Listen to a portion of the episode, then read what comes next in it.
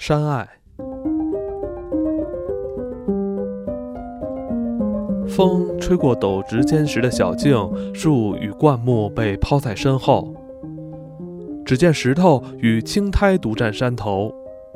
人类尚未入侵这块净土，这里没有人类的份。在这里，即使是农人也找不到粮草或木材。远方呼唤着，点燃了殷殷思念。这可爱的小径，越过山崖、沼泽与皑皑白雪，引人来到另一座山谷、另一个村落，接触另一种语言、另一群人。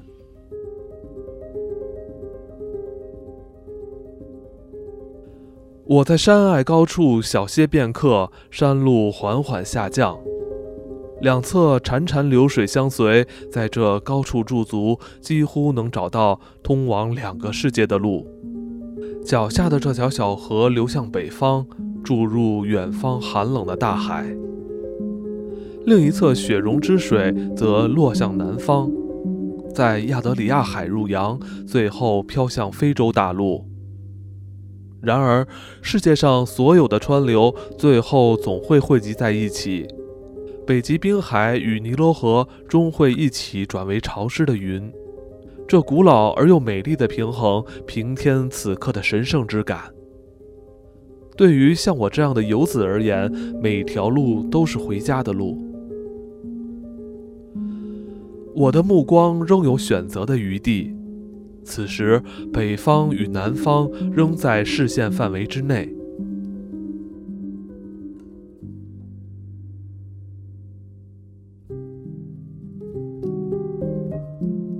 再走个五十步，就只能看见南方了。南方的气息在蓝色山谷里神秘地向我吹送而来，我的心跳竟与之相应和。我期待着那儿的湖水及陵园，那葡萄与杏果的芳香。我仿佛听见那渴慕已久且带着朝圣意味的古老传说。远方的山谷传来的声响，唤起年少的回忆。我曾因首次南方之旅而深深陶醉，曾在湛蓝湖畔深深吸入浓郁的田园芳香。某个夜里，曾在异乡苍白雪山下竖耳倾听远方家乡的讯息，也曾在古老文明圣殿石柱下许下第一次祝祷。更难忘的是初见棕色沿岸后大浪如雪时的美景。如今，我已不再如醉如痴，也不再将远方的美丽及自己的快乐和所爱的人分享。我的心已不再是春天，我的心已是夏天。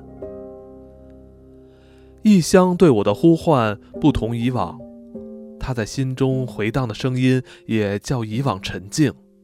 我不再雀跃地将帽子抛向空中，也不再欢唱。但我微笑，我不是以唇微笑，而是用心灵、用眼睛、用每寸肌肤微笑。